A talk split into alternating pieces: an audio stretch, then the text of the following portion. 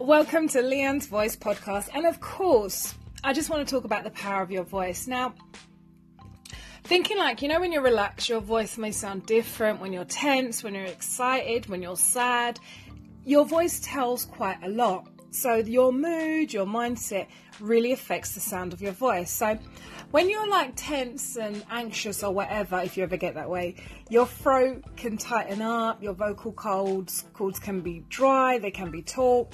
And then when they vibrate, you know your vocal cords vibrate to give you the sound, they're going to sound different because your mood, stress levels, etc., affect how your vocal cords are going to sound, how they vibrate, how they're going to sound, etc. It gives like a different quality. Like, you know, say for example, you, you push against something or you walk into something, it changes the sound or whatever, and your voice, instead of being like a smooth, like, I don't know, silky tone, it may sound kind of rough and edgy because things like stress, anxiety, not being relaxed, it changes how your voice sounds. So always think about like what's your state of mind when you're talking, particularly like if you're going for like interviews or you're doing phone interviews or whatever.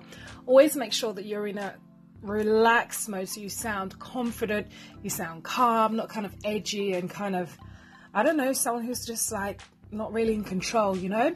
So that's my tip for you today on the power of the voice. Make sure you're relaxed when you talk, okay? Depending on the circumstance, of course, of course. All right, have a great and amazing day. If you want to get hold of me, get me on Leanne at leannesvoice.com.